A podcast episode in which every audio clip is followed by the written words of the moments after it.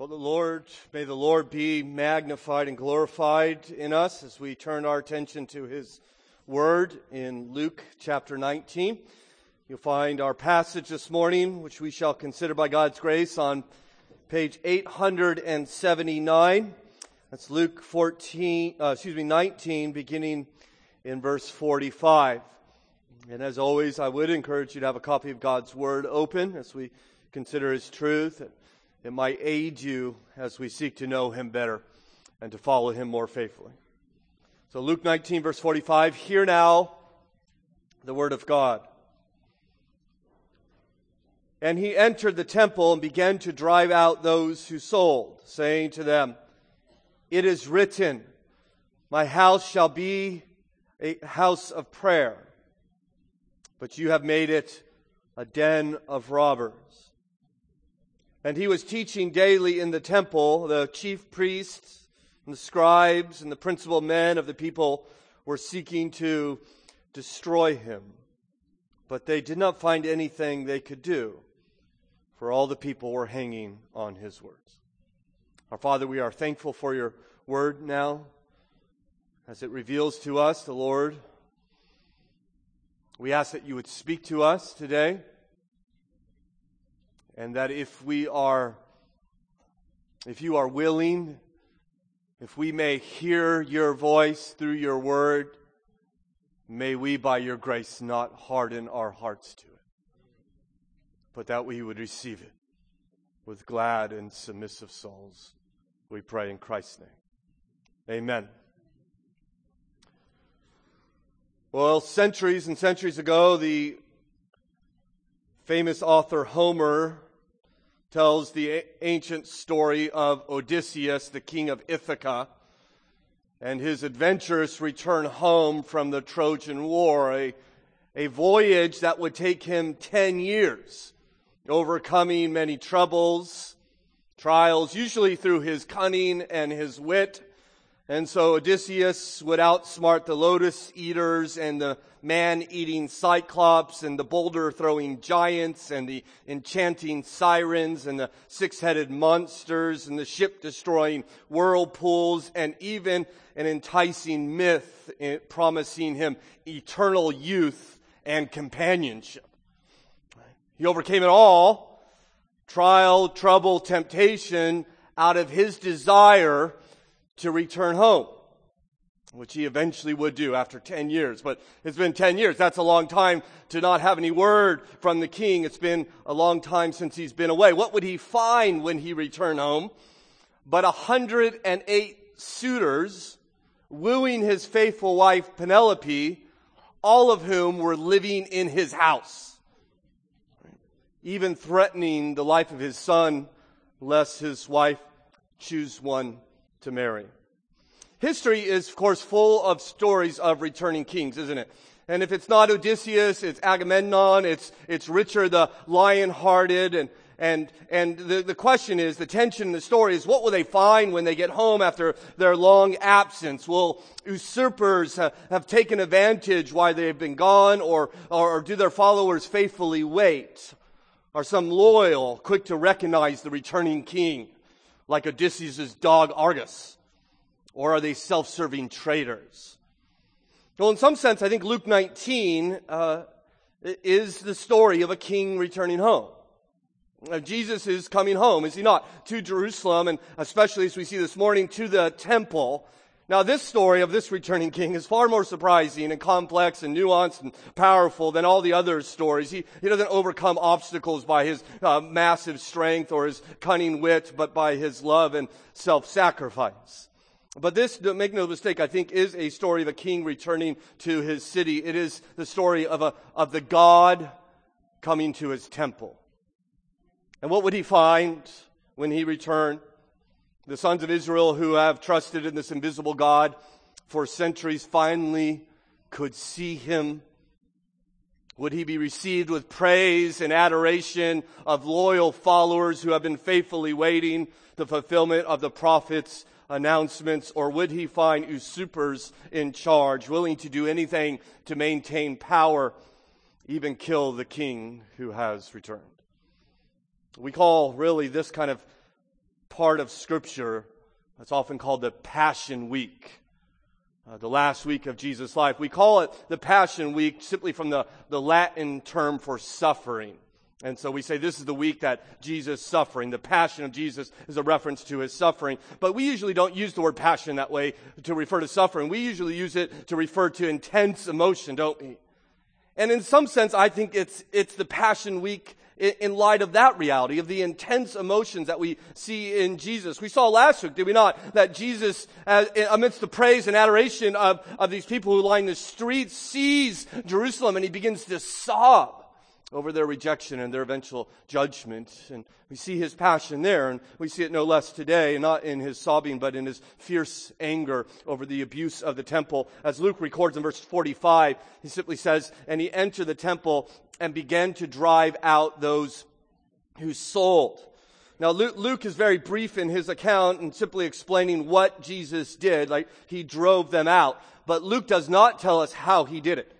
We need to turn to the other gospels in order to discover how violent Jesus was in this act. We, we, we, would see that he overturned tables and he threw chairs and he blocked the entrance to the courtyard. He even made a whip and began to use it as he drives out what Luke says, the people, you see that there in verse 45, those who sold, the, the people who were selling.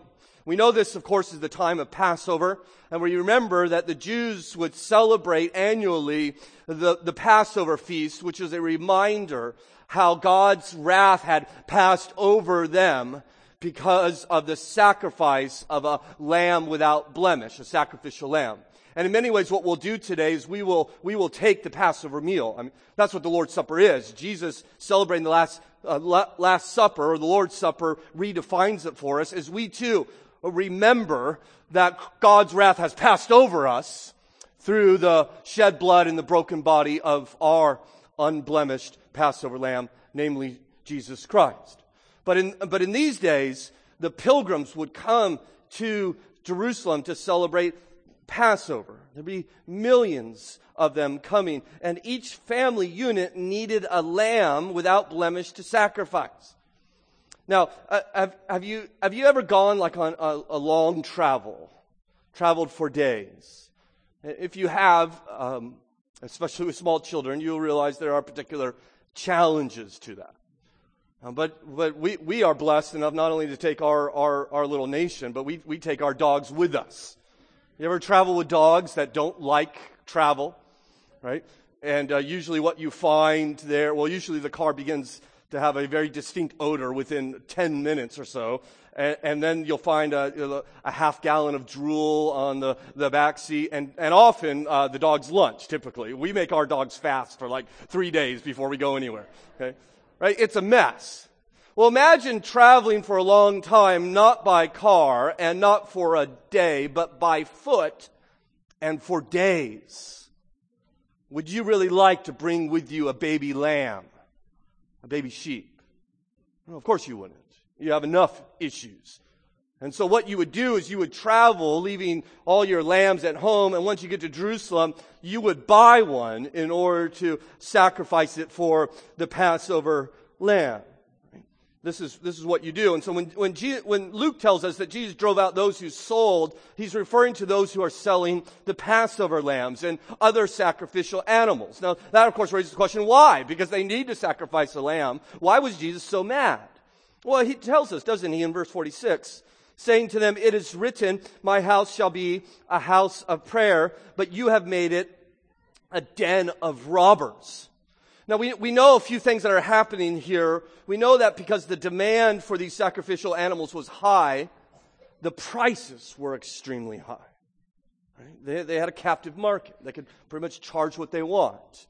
We also know that at this time, uh, in Palestine, people would use different types of currency depending on where you live. But when you come to the temple, the temple would only take one kind of currency, the shekel, if I remember correctly. And so before you would have to buy the animal, you would have to trade your money over. This is why the other gospels refer to the money changers. And we, we know the exchange rates were extremely high. And we also know this was all under the control of the high priest Annas at the time, who took a cut of every exchange and every animal that was bought. And so the, the Jewish historian Josephus would call this market the Bazaar of Annas, the great procurer of money. This, of course, was a man who by divine privilege was supposed to serve God's people and, and, and protect the temple, and instead he's, he's fleecing them to line his own pockets. And as I mentioned, he's doing it all in the temple. It has become a den of robbers. In fact, this den of robbers is actually a quote from a famous sermon that Jeremiah gave in Jeremiah chapter 7. If you're looking for something to read this week, you might turn there. It's a powerful and scathing sermon Jeremiah gives, standing in really right in front of the temple. And you could m- imagine this in, in, your mind's eye, I think, with, with the pillars on either side. The, the weeping prophet stands before the gathered worshipers and says to them, Hear the word of the Lord, all you people who come through the gates to worship the Lord. This is what the Lord Almighty, the God of Israel says. Reform your ways and your actions, and I will let you live in this place. Do not trust the deceptive words and say, this is the temple of the Lord. The temple of the Lord. The temple of the Lord. In other words, what the prophet is saying, and what other people are saying rather, is they're saying, it doesn't matter how we live, doesn't matter what we do. Doesn't matter if we obey or not. We have the temple. That's where God lives, and therefore God will protect us. God will provide for us because He lives in our midst. And, and, Jeremiah says, You are deceiving yourself. In fact, he continues, and God speaks to the prophet saying, Will you steal and murder? Commit adultery and perjury, burn incense to Baal and follow other gods, and then come and stand before me in this house which bears my name and say we are safe. Safe to do all these detestable things? Has this house which bears my name become a den of robbers? You see, in Jeremiah's day, just like in Jesus' day, that there are, there are people of God, if I can use that term loosely, who are saying, you, you can live a life of greed and idolatry and disobedience, and you'll be okay as long as you offer your, your kind of routine praise and, and prayers and your offerings to God. So live however you want and just go through the motions and you'll be okay. And this is what they were doing in Jeremiah's day and Jesus' day. And, and Jeremiah and Jesus both say they've turned this place into a house of thieves. This is a, this is a house of criminals seeking their own greed. Unfortunately, this did not end, by the way, in Jesus' day. It says continue throughout the history of the church. It will be on October 31st that most of you probably are now aware of. This year, that will be the 500th anniversary of the beginning of the Protestant Reformation, started by a, a, a Augustinian German monk named Martin Luther, who was so appalled at the current practices in the church by the Roman Catholic Church that would, would promise through the sale of an indulgence that your loved one who is suffering in purgatory may be freed from the torments of that place with a simple donation to the Pope's building project in Rome. They even had a little ditty that they would sing as uh, goes something like, whenever a coin in the coffer rings, another soul from purgatory springs right? Just give us some money and we will be happy to free your dead loved ones from a place of torment. Now I'm afraid that didn't end in 500 years ago. This nonsense continues even in this day. Just turn on the television and you will find TV preachers who will say, yes, please send us your prayer requests with a small donation and we will be happy to lift that up to the Lord. For instance, Paula White, TV preacher who prayed, by the way, at the president's inauguration last year, um, or this year, I guess it was last year, in her sermon uh, from John 11:44, explained if you send her $1,144, she will in turn send you a prayer cloth which will bring resurrection power. I'm quoting her. Whoever is dead, whatever is dead in your life, the prayer cloth will bring back to life for the small, small sum of $1,144. You see, in Jesus' day and in ours day, there are people in the name of God who will offer you access to God for a price. and they will be obstacles to the gospel. They will keep people from God. And we, as Hamilton Baptist Church, would do well to pray that we would never, like the temple in this day, keep people from God. You realize that the temple was the place that God's name was supposed to be most clearly proclaimed. And it became the center of opposition to him. And I would suggest to you that is sadly true for tens of thousands of churches in our land that do not bring people to God, but actually stand in the way, pray that in the years to come, this would never be said of this people called Hamilton Baptist Church, that God would keep us faithful to Him because such behavior infuriates Jesus. You see, He's very violent here. He's throwing over tables and chairs and whips and, and all the rest. This is gentle Jesus, meek and mild, right? Swinging a whip and yelling at the top of his lungs. I don't know, have you ever seen a table flipped over? That, that is, that's a violent act, isn't it? It has not happened in my house, in case you just heard my child.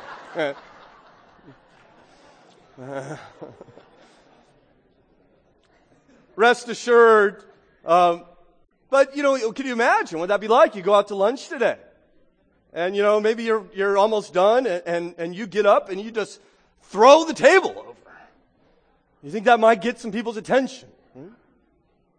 That is not your application for the sermon, by the way. Jesus is very, very angry. This is peasant Jesus, and there is thunder in his voice and fire in his eyes. He hated what he saw. He came home, and his house had been taken over by robbers, and he, he begins to set it right. And so, what I simply want to do with the time we have is to consider the four, four ways in which Jesus is trying to set his home right. What is his home supposed to be like? And I think there's a great application for us. Number one, his home is where he rules. His home is where he rules. Look in verse, again, uh, verse 45. It says he entered the temple and began to drive out those who sold. You notice he just shows up and, and he starts rearranging the place, right? He's rearranging the furniture. You imagine someone coming into your house and they just start moving your couch and your table around. I mean, who has the right to do that? It was the owner of the house, right? He's acting like he owns the place because he does. In fact, it's interesting that this is all happening at the Passover because according to the Passover tradition, the family would have to clean their house the week of Passover. They would have to rid it of all the leaven, which is the symbol of sin. And before Jesus offers himself as the Passover lamb, what does he do? He first cleans his house. Let's get rid of the sin, he says. I mean, even listen how he talks there in verse 46. He says, this is my house, he says, as he quotes scripture. The, the Lord has come home, as the prophet Malachi announced. The Lord whom you seek will suddenly come to his temple to purge like a refiner's fire. Now the temple, of course, is, no longer standing. It was, as we considered last week, it was destroyed in 70 AD. So there's no longer a building called the temple, but the temple continues. And the scripture tells us in 1 Corinthians 6 that you are the temple.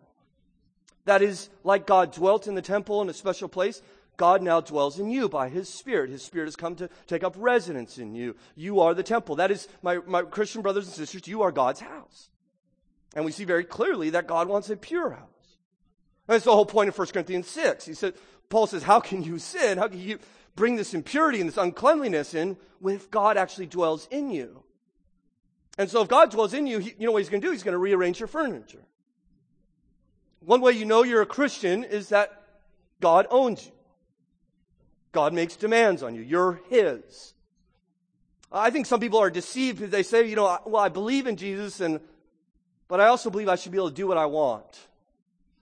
And, and you know, and I, am not happy in this marriage, so I think I should just be able to walk out on it.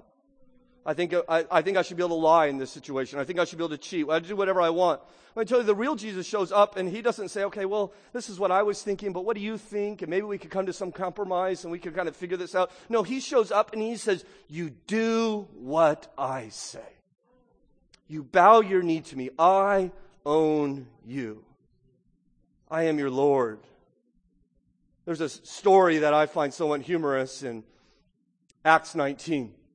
And Paul is planting a church there. I believe it's Ephesus, if I remember correctly. And Paul's doing all this miraculous activity in Acts 19, and people are watching Paul do all these miracles, and he keeps doing them in the name of Jesus. And there are seven men there who think, well, that would be really cool to have that kind of power. These are the seven sons of, of a man named Sceva. And, and, and so they say, well, we need to try this. There's, there's power in this name, Jesus. And so they actually find a demon possessed man and they walk up to this demon possessed man and they say to him, these seven grown men, they say to this man, in the name of Jesus, come out. And the demon possessed man looks at them and he says, wait a second. Uh, Jesus I know and Paul I know. But who in the, who in the world are you guys? Right? Right? I was trying to talk like a demon would, okay? okay? Who are, and you know what he does? He jumps them. And he begins to beat them bloody to the, all seven of them to the point where they have to run away from him completely naked through the city streets. And you see what we're, what, what, what they, what they thought is that Jesus is magical. Right? If I use the name Jesus, I'll get what I want. But they had no relationship with him. And I wonder how many people are like these men who ask Jesus for strength or help or, you know, you know, I'm in a bit of a jam here. Can't you help me out? And they'll come to him, but they don't obey him and they, they don't seek him and they don't have any real relationship to him and they just use him like, like he's an abracadabra. And Jesus comes and he comes home and he says, I'm not here to hang curtains. I am here to rule. I am here to clean house. And you are mine. And my brothers and sisters, if you truly belong to Jesus, one of the ways you know is he will, he will rearrange your life. He will convict you of sin. He will burden you with the things that should not be in your life. And I think it'd be very helpful for you and I to recognize the wrath that God has at sin in his house. And so you know what we're going to do? Um, we're going to take it just a, we're going to pause right here. And, and I, am going to ask everybody, just, we're just for a moment, and I'm not going to get weird on you. I just want you to close your eyes and bow your head. And we're going to just pray silently to the Lord. Um, and this is, we, we usually do this to prepare for communion, so we're just going to do it right now if we can. And in light of these truths, I simply want you to ask the Lord right now, by His Spirit, to show you what is impure in your life. Will you pray that to Him?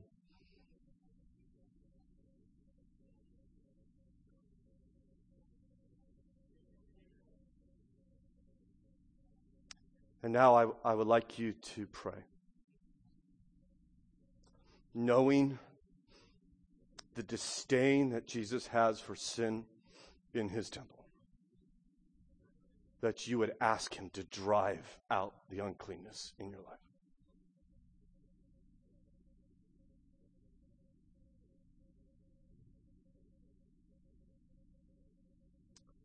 Lord, we, we are we are the dwelling place of the Spirit of God. And there is greed, and there is lust, there is pride, there is prayerlessness in our lives. Please drive it from us. We pray in Christ's name. Amen. I would encourage you over lunch today. Maybe you could invite some friends out to lunch. You would take the courage to ask, What did you ask the Lord to drive from you? Some of you have just kind of stale in your relationship with God. You don't, you don't know why you're not progressing. And one of the reasons you're not progressing is because you're, you're not bringing people into your life to help you. Right? We all have things we need to get out of our life, and it'd be helpful to have accountability on those things. The second truth we see is that his home is a house of prayer. His home is a house of prayer. No, he says in verse 46 here, um, that, that my house shall be, it is written, my house shall be a house of prayer. See, the temple's the place where you go and encounter the Lord. There's a place that you would go and pray. I mean, we have the great example of Hannah, of course, in 1 Samuel chapter 1, drawing near to God in this way in prayer. So the temple, therefore, was not to be a, a, shopping mall. It was not to be a place where you extort people out of greed, but it was to be a, a home, a house where you pray, that you, you experience God, that you draw near to God. Now we know during this time of the Passover, about a quarter million Passover lambs were sold in the temple courtyards every year. And so you can imagine in a week, a quarter million transactions taking place, and there's haggling, and there's buying, and there's trading money and in your currency. And, and, and, in the midst of all this, this is the place where you're supposed to find God. Right? And it would be like moving the trading floor of Wall Street into this building and say, okay, while you guys do all your trading, we're going to have a prayer meeting. Right? It would be very, very difficult. I mean, there'd be a lot of prayer going on, but not the kind that God wants, right? It would be, be almost impossible to, to pray. And see, people are not praying as God intends. They're not meeting with God. Most likely what they're doing is these pilgrims would come and just be besieged by this market and they would simply buy an animal, make a sacrifice, and get out as fast as they possibly can. And God says, no, no, no, the temple's place you're supposed to know God. It's supposed to encounter God. It's supposed to be a place where you pray to God. And I think there's great warning for us here because how many of us are just really going through the motions? Right? Of all the activity, but we're not really seeking God. Now, Tim Keller, I think, uh, often asks, do you pray or do you say your prayers? Right? When we pray, the burden should roll off. The joy should flood our soul. There should be comfort in the Lord. My, my brothers and sisters, are you meeting with God? Or is there just a lot of religious activity in your life with no real connection? A lot of clamor, a lot of noise, but no engagement with God. I, I, think there's a great temptation. We are so often bombarded with all of the Christian activities and all the things in our lives. There's so much going on that it's so easy, isn't it, to neglect real meaningful pursuit of God. And Jesus is teaching us, let's seek the King. Let's delight in him. Let's adore him. Let's tell him of our love and, and bring to him our trouble and confess to him our sin and seek his help. It is to be a house of prayer. But it's not just a house of prayer for you. It is thirdly a house of prayer for all nations. So consider the, the third uh, uh, reality about this temple is that Jesus' home is a house for all nations.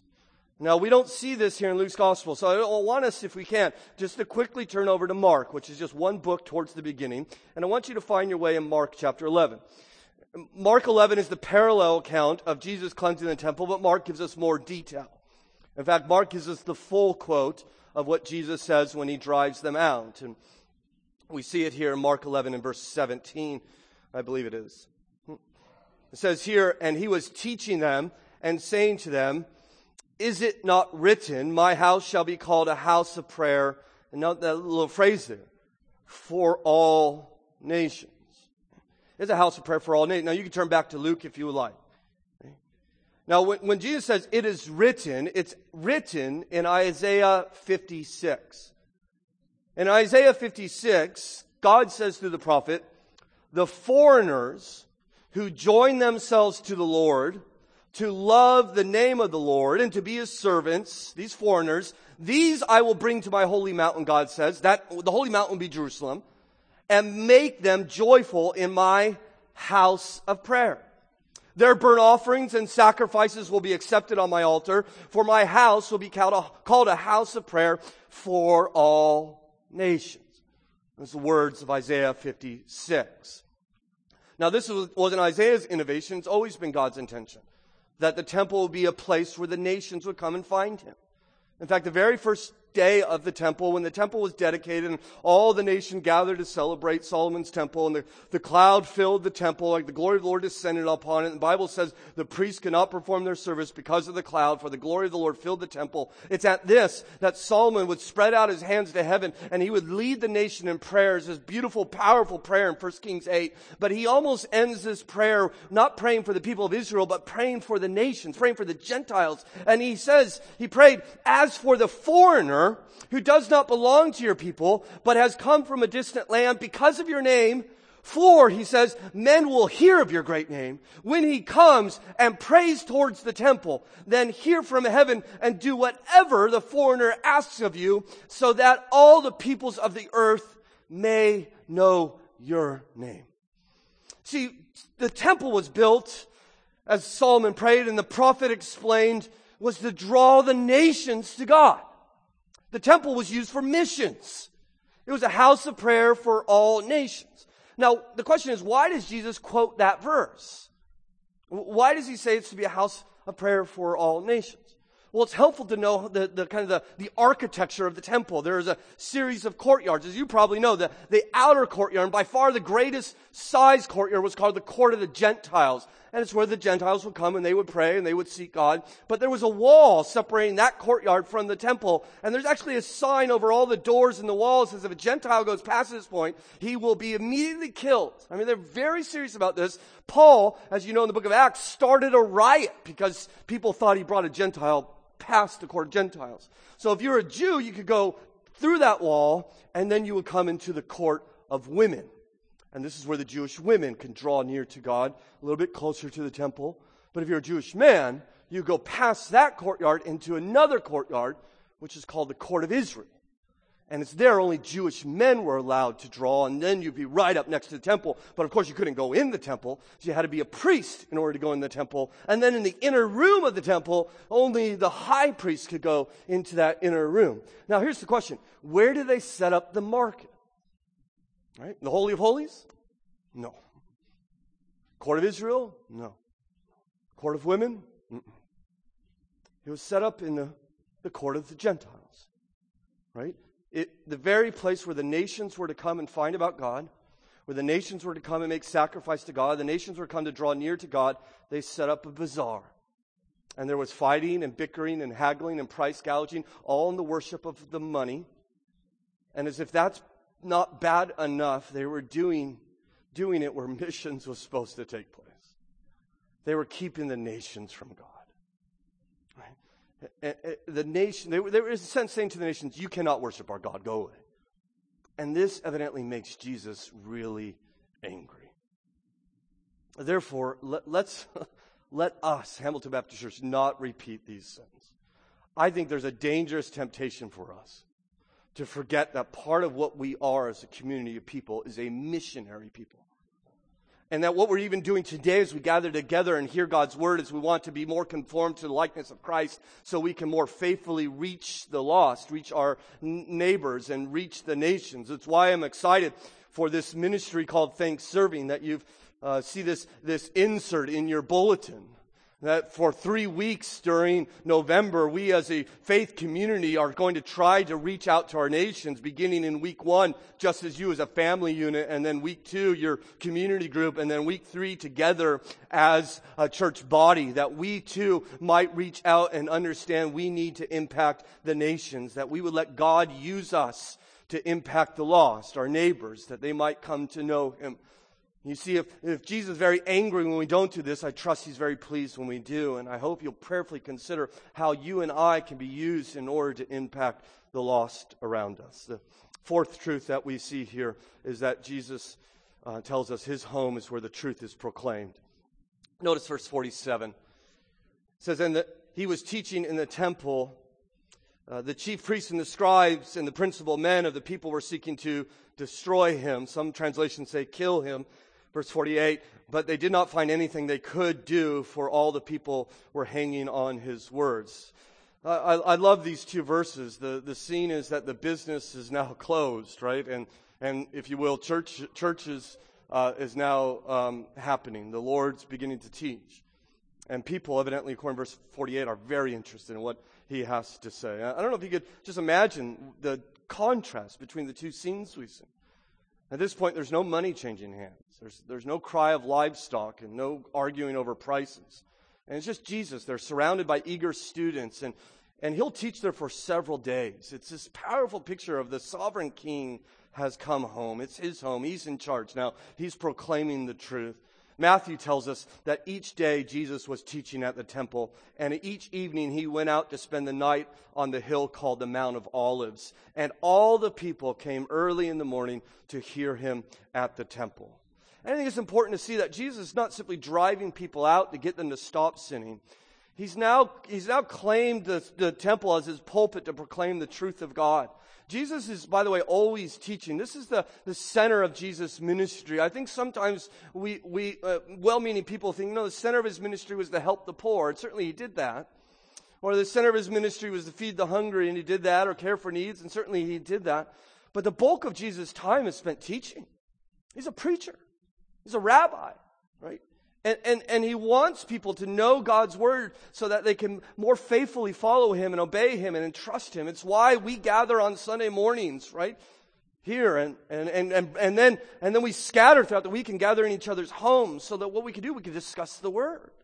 That's what Christ has shown us. That's why we have sermons and Sunday school classes and Bible studies because we want to know the truth as, as Jesus has explained to us. And they clearly loved it. I mean, the people were, were hanging, Luke says, on every word. But unfortunately, not everyone loved it. In fact, as we see there in verse 47, it was the religious leaders who, because of his action, wanted to destroy him. They wanted to kill him. And we see this over and over again in the Gospels that no one ever reacts moderately to Jesus. You, you, you, no, no one ever said to Jesus, He just makes me feel so nice.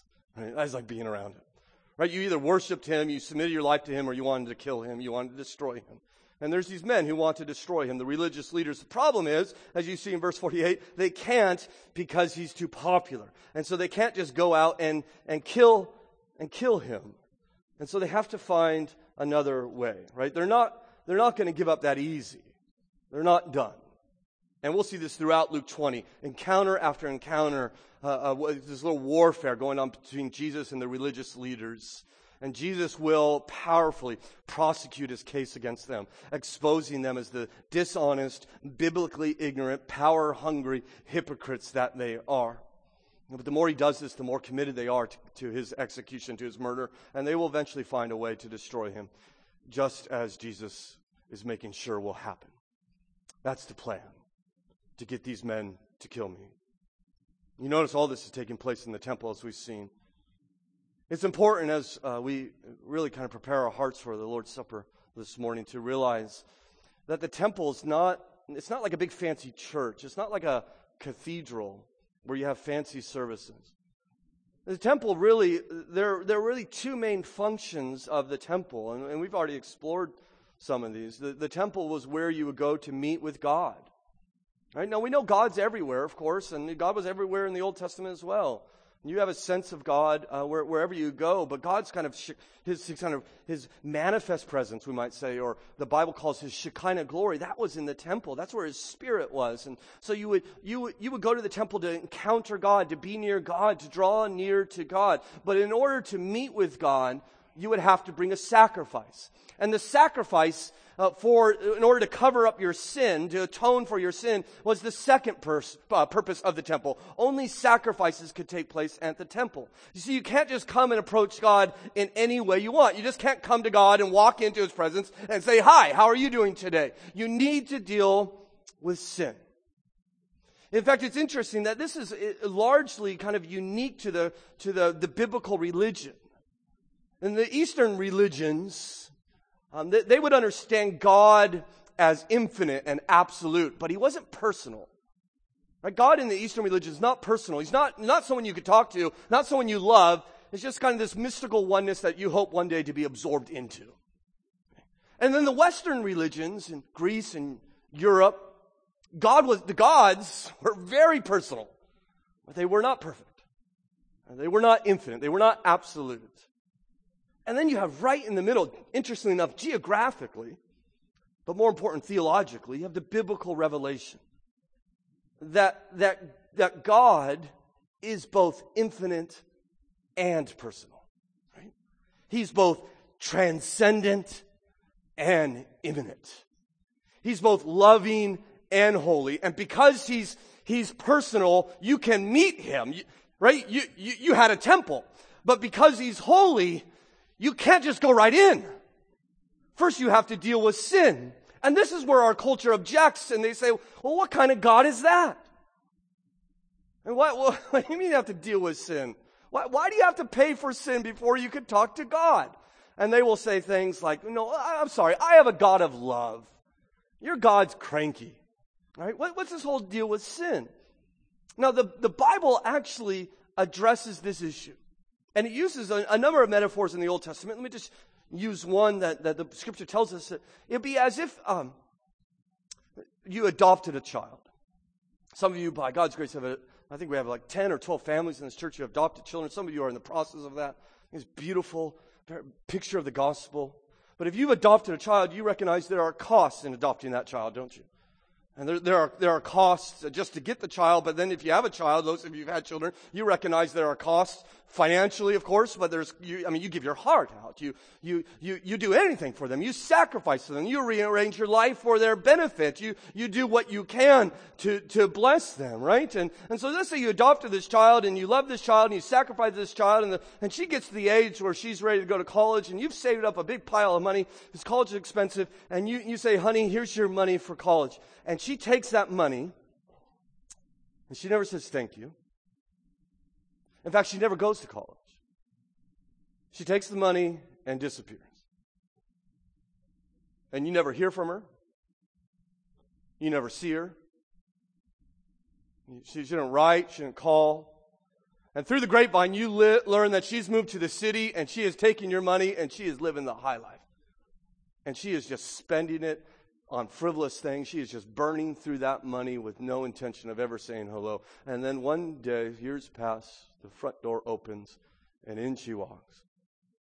And she plops down on the couch right next to you and says, Hey, how was your day? What, what, what would you say to her? Oh, the day was okay. Traffic was a bit rough. You know, my boss riding me. No. You would say, wait a second. You can't just come in here and act like everything's normal. You've sinned against me. You've wronged me. You can't just pretend like everything's okay. And then what she might say to you, wow, you're cranky today. What's your problem? I thought you loved me. I thought you were a dad of love. What's the problem here? And you would say to her, I do love you. And I will always love you. But there is a breach between us that we need to deal with, that you need to deal with. You see, the Bible says we have a creator, and we are living off his creation all your talents, your intelligence, your opportunities, your upbringing, your money. It's all His. But that's not how we often treat Him, isn't it? Like we, don't, we don't honor Him that way. We act like it's our own and we, we, we do whatever we want with it and we take His time and we take His resources and we take His ability and we take, you know, we, we take His sexual orientation and we take our intellect and we say, I'm going to do whatever I want with it with no regard to what my Creator says. And then we want to come up to Him and, and periodically say, Hi, I'm in a bit of a jam. Can you help me out?